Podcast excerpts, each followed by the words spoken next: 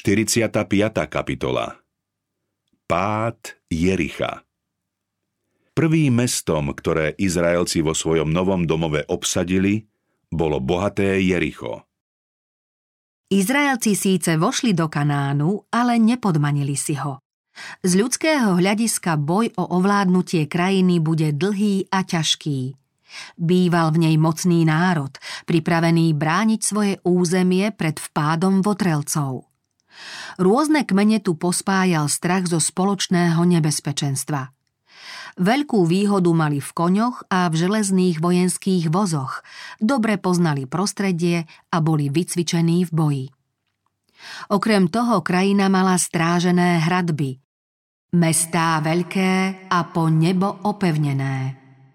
Ak chceli Izraelci v nastávajúcom boji zvíťaziť, nemohli sa spoľahnúť len na vlastnú silu.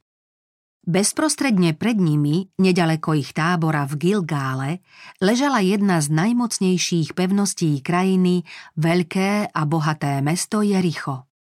Toto pyšné mesto, chránené mohutnými hradbami a susediace s úrodnou rovinou bohatou na rozmanité tropické plody, svojimi palácmi a svetiňami ako sídlami prepichu a neresti odporovalo izraelskému bohu.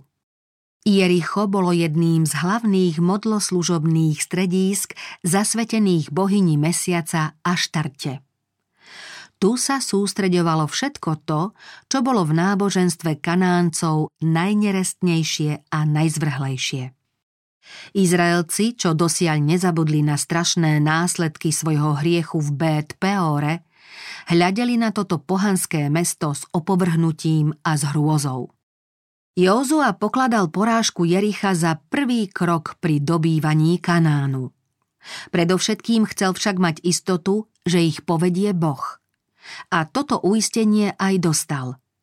Józua vyšiel z tábora rozímať a modliť sa k Bohu Izraelcov. Keď prosil, aby hospodin predchádzal svoj ľud, zahliadol ozbrojeného bojovníka z datnej postavy a rázneho vzhľadu, s taseným mečom v ruke. Keď sa mu Józua prihovoril, patríš k nám alebo k našim nepriateľom, dostal odpoveď.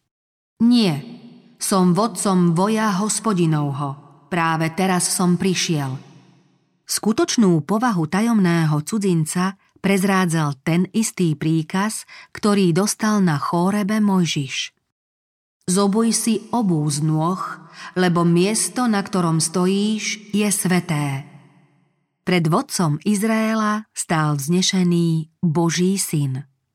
V bázni a v úľaku padol Józua na tvár a klaňal sa. V tom počul slová. Dávam ti do rúk Jericho i s jeho kráľom i s udatnými bojovníkmi. Pritom bol poučený, ako sa zmocniť mesta. Józua na Boží pokyn zoradil izraelské vojsko. Na mesto sa nemalo zaútočiť, vojaci ho mali len obísť a za zvuku trúb niesť truhlu zmluvy. Vpredu šla skupina vybraných bojovníkov.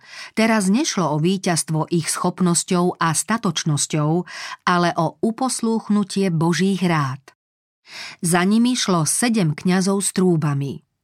Potom Božia truhla v lesku Božej slávy.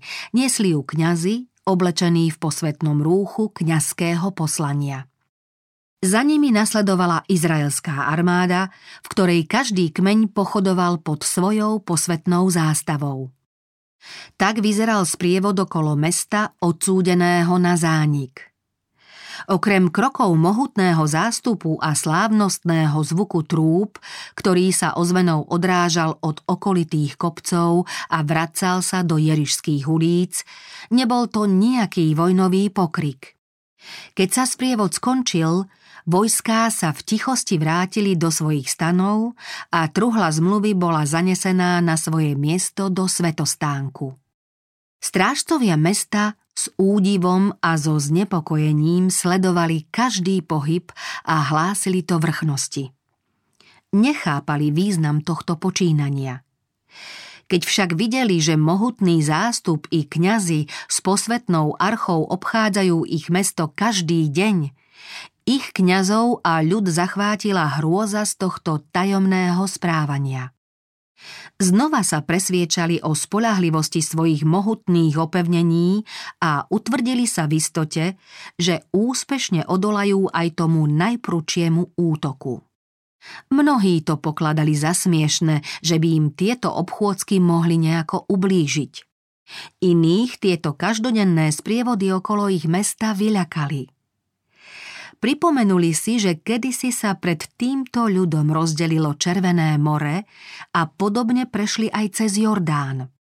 Aké ďalšie divy by mohol Boh pre vyvolený ľud vykonať? Skaza Šesť dní obchádzali zástupy Izraelcov okolo tohto mesta.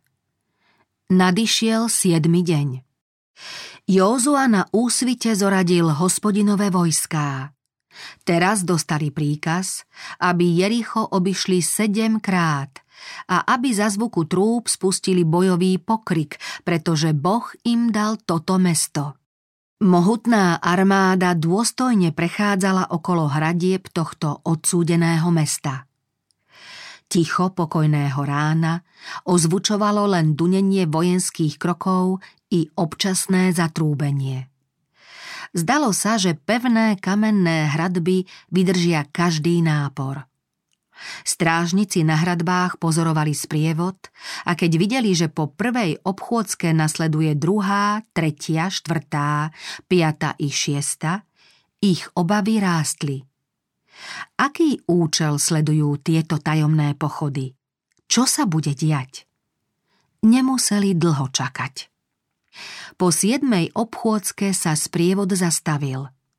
Trúby, ktoré načas stíchli, sa zrazu tak rozozvučali, že sa otriasala aj zem. Pevné kamenné hradby s masívnymi vežami a baštami sa zachveli, vyvrátili sa zo základov a s rachotom sa rútili k zemi.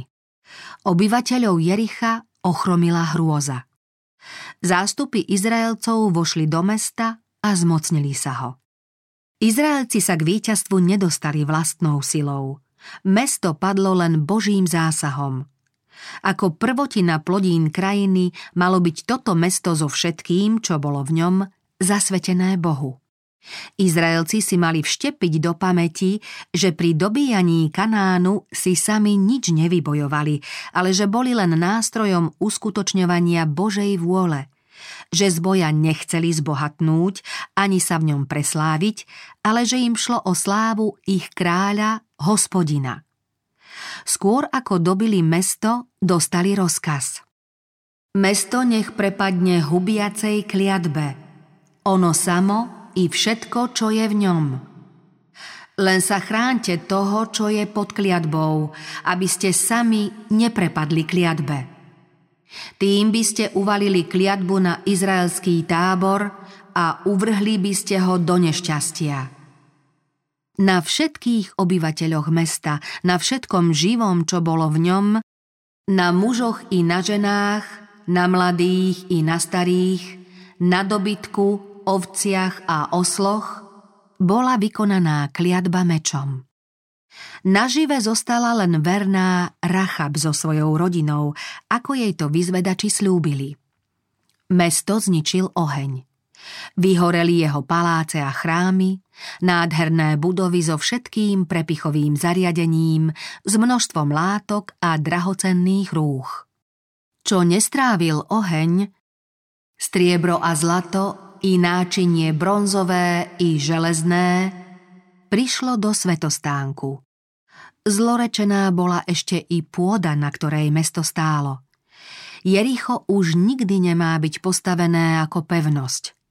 Kto by sa odvážil znova vystaviť hradby, ktoré zbúrala Božia moc, na toho mali dopadnúť Božie súdy. Józua pred celým Izraelom oznámil. Nech je prekliaty pred hospodinom, kto by sa dal do stavby Jericha – za cenu prvorodeného nech kladie jeho základy a za cenu svojho najmladšieho nech stavia jeho brány. Úplným vyhubením obyvateľov Jericha sa len splnil príkaz, ktorý Mojžiš dal Izraelcom a ktorý sa týkal obyvateľov Kanánu. Keď ti ich hospodin, tvoj boh, vydá a porazíš ich, musíš ich podrobiť hubiacej kliatbe. Z miest týchto národov, ktoré ti dáva hospodin, tvoj boh, nenechaj nažive nič, čo dýcha Mnohí tieto rozkazy pokladajú za nezlučiteľné s duchom lásky a milosrdenstva, ktorý vanie z iných biblických výrokov. Pravdou však je, že ich diktovala väčná múdrosť a spravodlivosť. Izraelci mali z Božej vôle bývať v Kanáne, aby boli národom s takou vládou, ktorá by predstavovala Božie kráľovstvo na zemi. Izraelci nemali byť jedinými vlastníkmi duchovnej pravdy – jej zásady mali rozšíriť do celého sveta. Kanánci sa stali otrokmi najohavnejšieho a najzvrhlejšieho pohanstva a túto krajinu bolo treba očistiť a zbaviť všetkého, čo by mohlo mariť zámery Božej milosti. Obyvatelia Kanánu mali dosť príležitostí na pokánie. Už pred 40 rokmi počuli o dôkazoch zvrchovanej moci izraelského boha pri prechode vyvoleného národa cez Červené more, ako aj v ranách, ktoré dopadli na Egypt. Najnovšie porážky kráľa Midiánskeho, Giláckého a Bášanského boli ďalším dôkazom, že hospodin prevyšuje všetkých bohov. Božia trvalá svetosť i stály odpor voči hriechu sa prejavili aj v súdoch, ktorými Boh trestal Izraelcov za ich účasť na ohavných obradoch pri uctievaní Bál Peora. O všetkom tom obyvatelia Jericha dobre vedeli a bolo mnoho aj takých, čo podobne ako Rachab verili, že hospodin, boh Izraela, je bohom na nebi i na zemi, ale nechceli ho poslúchať. Tak ako predpotopní ľudia, aj kanánci žili len preto, aby sa rúhali nebu a znesvecovali zem. Láska a spravodlivosť vyžadovali rýchle odstránenie týchto nepriateľov ľudstva a vzbúrencov proti Bohu. Ako ľahko si nebeské vojsko poradilo s múrami Jericha, tohto pyšného mesta, ktoré pred 40 rokmi svojím mohutným opevnením ohromilo maloverných vyzvedačov. Boh Izraela povedal Dávam ti do rúk Jericho. Proti tomuto slovu nejaká ľudská sila nič nezmôže. Vierou padli múry Jericha. Knieža hospodinovho vojska sa stýkal len s Józuom. Keďže sa teda okrem neho nezjavil nikomu inému z tohto ľudu, Izraelci sa mohli rozhodnúť, či Józuovým slovám uveria alebo budú o nich pochybovať. Či rozkazy, ktoré im v hospodinovom mene oznámil, uposlúchnu, alebo Józuovo splnomocnenie odmietnú. Izraelci nevideli zástupy anielov, ktoré ich pod vedením Božieho syna sprevádzali. Každodenné obchôdzky okolo meských hradieb za zvuku trúb z baraních rohov mohli pokladať za nerozvážne a smiešne. Ako to malo rozvrátiť také mocné opevnenia? Zmyslom tohto dlhého obradu pred pádom hradieb bolo prehlbenie viery Izraelcov. Mali si natrvalo zapamätať, že nie svojou ľudskou silou či múdrosťou niečo dokážu, ale jedine vierou v Boha Spasiteľa. Mali si teda zvyknúť bezvýhradne sa spoliehať na svojho nebeského vodcu. Boh je ochotný vykonať veľké veci prostredníctvom tých, čo mu dôverujú. Slabosť mnohých kazateľov spočíva v tom, že sa príliš spoliehajú na vlastnú múdrosť a pánovi nedávajú príležitosť, aby v ich vlastnom záujme prejavil svoju moc. Boh pomáha svojim veriacim deťom v každej tiesni, ak sa na ňo bezvýhradne spolahnú a ak ho poslúchajú. Porážka mesta Aj Józua sa krátko po páde Jericha rozhodol napadnúť malé mesto Aj, ležiace v kopcovitom kraji západne od Jordánskeho údolia. Vyzvedači, ktorých tam vodca poslal, doniesli správu, že tam žije len málo obyvateľov a dobiť ho môže malý počet vojakov. Izraelcom po toľkých božích víťazstvách vzrástlo sebavedomie. Boží prísľub, že dostanú kanánsku krajinu, natoľko umocnili ich sebaistotu, že pozabudli na Božiu pomoc ako jedinú záruku ich úspechu. Ba sám Józua prichystal plán na dobitie mesta aj bez toho, aby sa radil s Bohom. Izraelci začali sebaisto preceňovať vlastnú silu a pohrdavo hľadieť na nepriateľov. Nazdávali sa, že na dobitie mesta im postačí 3000 mužov. Vojaci šli bojovať bez toho, aby sa ubezpečili, že hospodin je s nimi – pred bránou mesta však narazili na tvrdý odpor. Nepriateľ mal veľké množstvo dokonale pripravených bojovníkov. Izraelci sa v panickom strachu po strmom svahu zmetene rozprchli. Kanánci ich začali prenasledovať. Prenasledovali ich od brány a na svahu ich pobili. Aj keď straty neboli veľké, padlo len 36 mužov, porážka zapôsobila na všetkých veľmi skľučujúco. Vtedy zmalomyselnelo srdce ľudu a bolo ako voda. Izraelci tu prvýkrát narazili na Kanáncov v otvorenom boji. Ak ich teda na útek zahnali obrancovia takého malého mesta, ako môžu dopadnúť ďalšie, oveľa väčšie boje? Józua pokladal tento nezdar za prejav Božej nepriazne a v zlej predtuche roztrhol si rúcho a padol na tvár na zem pred truhlou hospodinovou a ležal až do večera, on i starší Izraela, a sypali si prach na hlavu. Józua povedal Ach, hospodine, pane, prečo si previedol tento ľud cez Jordán? aby si nás vydal do rúk Amorejcov na vyhubenie? Pane, čo mám povedať, keďže Izrael zutekal pred svojimi nepriateľmi? Keď to počujú Kanánci a ostatní obyvatelia krajiny, obklúčia nás a vyhľadia naše meno zo zeme. Čo urobíš pre svoje veľké meno? Hospodin povedal Józuovi. Vstaň, prečo ležíš na tvári? Izrael sa prehrešil. Prestúpil zmluvu, ktorú som mu dal ako príkaz. Nadišiel čas rýchlo a rázne konať, nie zúfalo bedákať. V tábore sa tajne páchali neprávosti, ktoré bolo treba vypátrať a odstrániť, aby sa Boží ľud mohol znova tešiť z Božej prítomnosti a z jeho požehnania. Nebudem už viac s vami, ak nevykinožíte zo svojho stredu, čo je pod kliatbou. Určenie vinníka Jeden z tých, čo mali uskutočniť Boží súd, nedbal na Boží príkaz. Za vinu hriešnika sa mal teraz zodpovedať celý národ. Vzali dokonca z toho, čo je pod kliatbou. Kradli z toho, zatajili to. Józua dostal pokyn, ako má vinníka vypátrať a potrestať. Vinníka nevypátrajú priamo, ale lósom a pátranie potrvá určitý čas, aby zodpovednosť za hriechy spáchané medzi nimi pocítil všetok ľud a aby si všetci skúmali svedomie a pokorili sa pred Bohom. Zavčas rána zvolal Józua všetok ľud podľa kmeňov a začal sa vážny a dojímavý obrad. Zisťovanie viny sa dialo postupne – a jeho výsledok sa stále viac blížil. Najprv sa zistil kmeň, potom čeľať, potom rodina a nakoniec Boží prst označil za vinníka Achána, syna Karmiho z kmeňa Júdovho.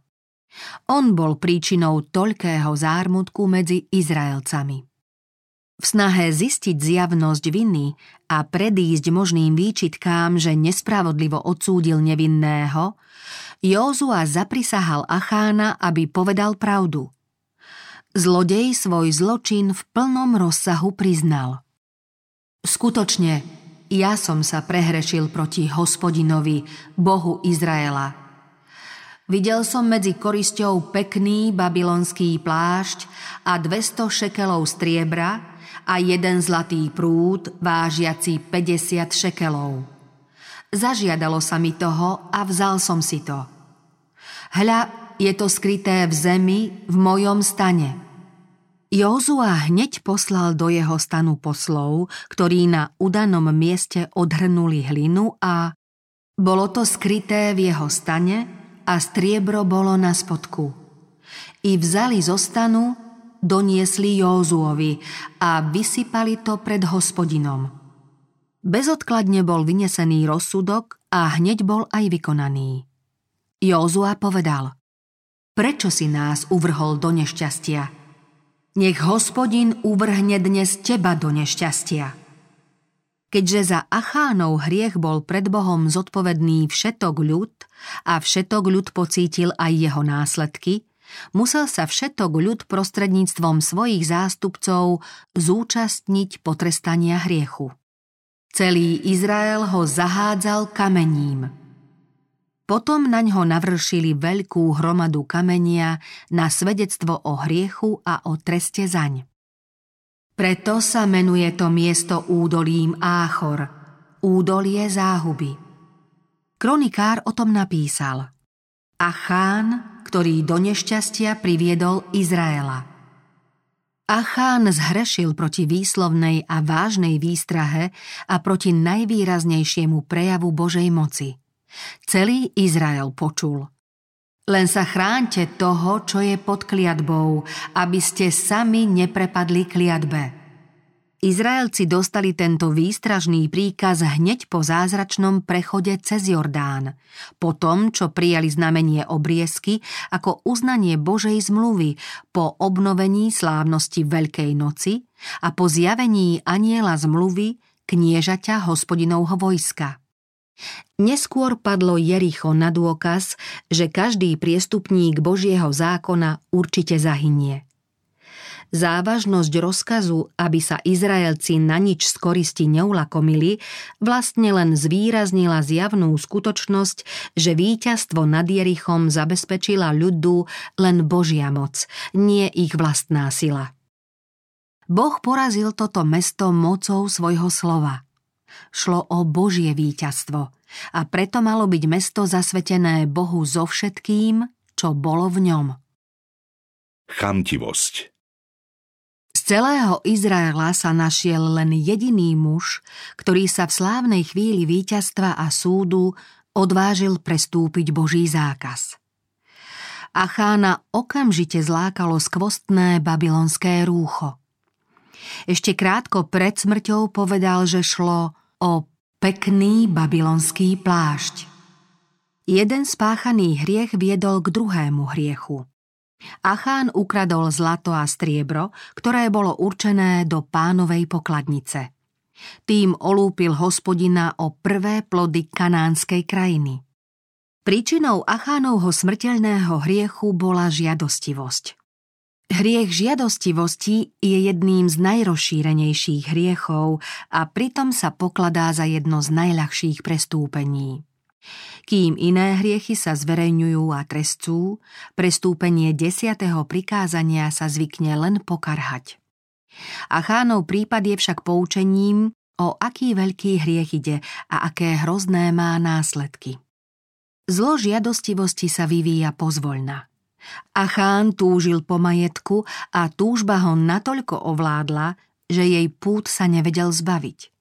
Predstava, že jeho zlý skutok môže priviesť Izraelcov do nešťastia, by ho určite zhrozila. Ale zmysly mal hriechom také otupené, že vo chvíli pokušenia ľahko podľahol. Navzdory rovnako vážnym a výslovným výstrahám sa podobné hriechy páchajú stále. Ani my nemáme pestovať žiadostivosť, aká ovládla Achána, ktorý si vzal časť jerišskej koristi. Boh pokladá žiadostivosť za modlárstvo. Varuje nás. Nemôžete slúžiť aj Bohu, aj mamone. Dajte si pozor a chránte sa všetkej chamtivosti. Vieme, aký hrozný trest stihol Achána, Judáša, Ananiáša a Zafíru. Vieme aj to, ako už pred nimi skončil Lucifer, Svetlonos, čo v túžbe po najvyššom postavení navždy stratil nebeskú slávu a blaženosť. No napriek všetkým týmto výstrahám sa však žiadostivosť ďalej rozmáha. Všade vidíme jej klskú stopu. Znepokojuje a rozvracia rodiny, roznecuje závisť a nenávisť chudobných voči bohatým a bohatých zvádza k útlaku chudobných. Toto zlo nachádzame nielen vo svete, ale aj v cirkvi – Pričasto v nej narážame na sebectvo, lakomstvo, vystatovačnosť a okrádanie Boha o desiatky a dary a pričasto sa aj v nej zanedbáva dobročinnosť. Medzi členmi cirkvi je mnoho achánov s dobrým postavením, ktorí si vedia presne plniť svoje povinnosti. Mnohí chodia vzorne do kostola a pristupujú k pánovmu stolu, ale v ich majetku býva neraz mnohé, čo nadobudli neprávom a čo Boh odsudzuje. Mnohí vedia pre jeden pekný babylonský plášť obetovať čistotu svedomia i svoju nádej na väčší život. Mnohí vedia za mešec strieborných šekelov predať svoju česť i svoje cenné schopnosti. Prehlušuje sa krik chudobných a trpiacich a zabraňuje sa šíreniu svetla. Také správanie zneúctieva kresťanstvo, stáva sa terčom posmechu neveriaceho sveta. Lakomí kresťania však aj napriek tomu ďalej hromadia pozemské poklady. Hospodin hovorí, či smie podvádzať človek Boha? Achánov hriech ublížil celému národu.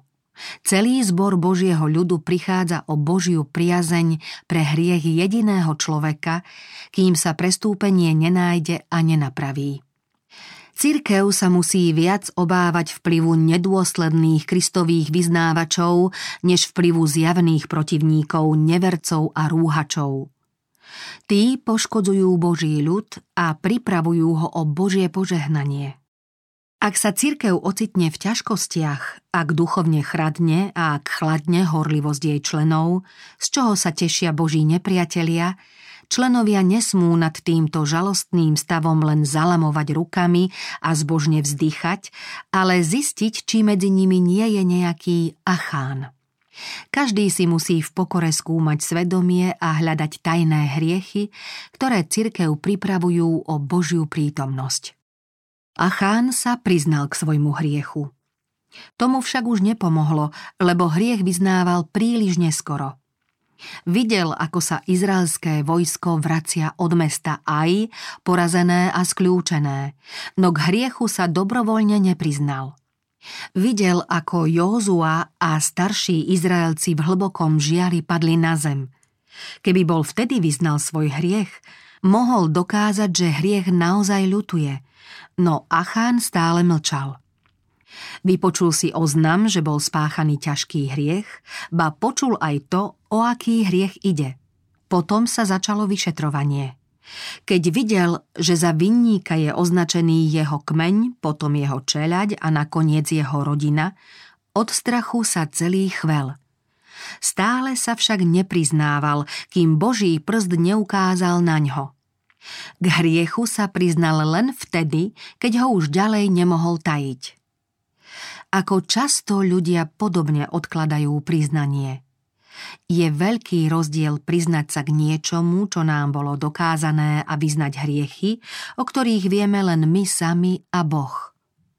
A chán by sa nebol priznal, keby sa nebol utešoval nádejou, že svojim priznaním odvráti následky krádeže. Jeho priznanie však len potvrdilo spravodlivosť trestu.